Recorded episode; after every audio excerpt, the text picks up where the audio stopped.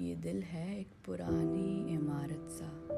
नए आहटे, नए लोग, बर्दाश्त नहीं करता।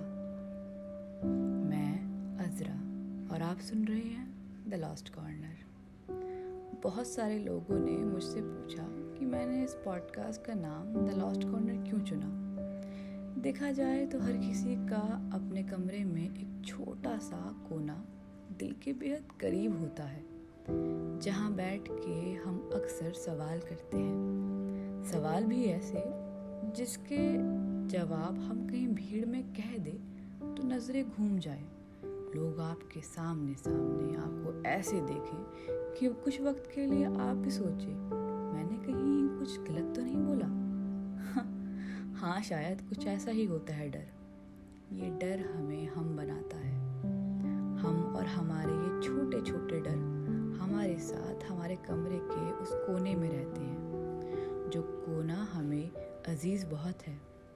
उसी कोने में बैठे बैठे पढ़ने की थर्ड क्लास एक्टिंग या फिर कभी एग्ज़ाम से पहले की हड़बड़ी।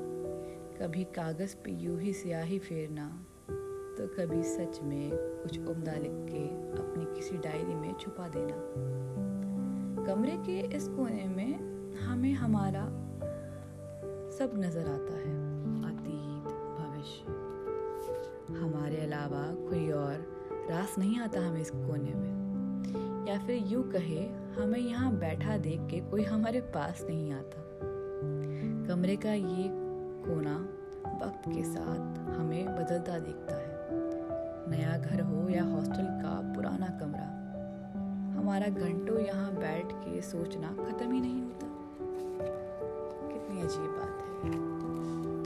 फिर कुछ सवाल याद आते हैं और फिर कुछ साल बाद ये कोना भर जाता है।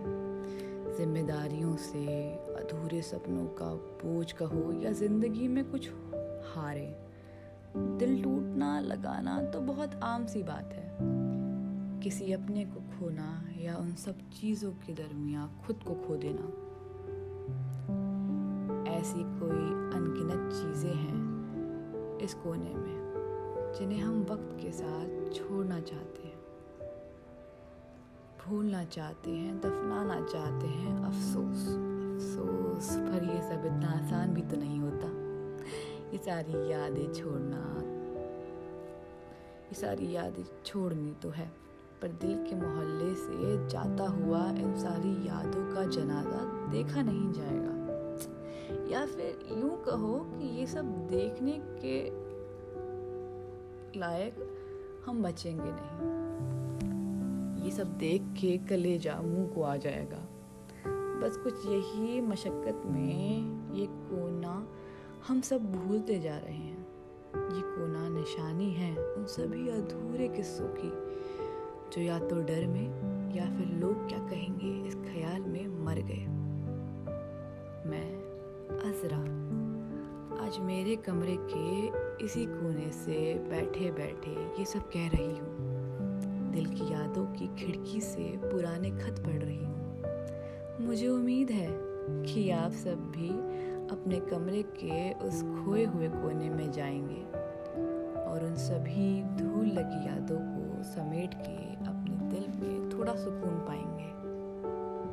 खैर, तब तक के लिए